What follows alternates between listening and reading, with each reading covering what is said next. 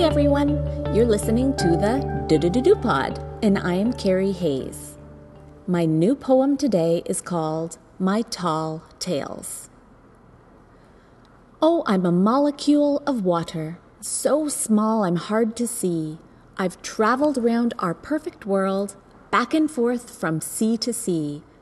I've rained down on volcanoes, explored corals in the sun fought fires, ran rapids, exploded from geysers, gushed through the Amazon. I've leapt off tops of waterfalls.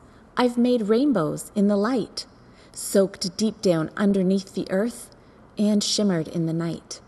I've hailed down hard from hurricanes, been cried out in tears of pain. I've quenched the thirst of kings and queens. I've been flushed down the drain. That's my least favorite. I've splashed around with dinosaurs, grown prehistoric plants, been frozen in the ice ages, ridden tsunamis. I've washed your pants. Oh, the stories I could tell you, the tales that I could weave. You'd have a hard time telling. Is it truth or make believe?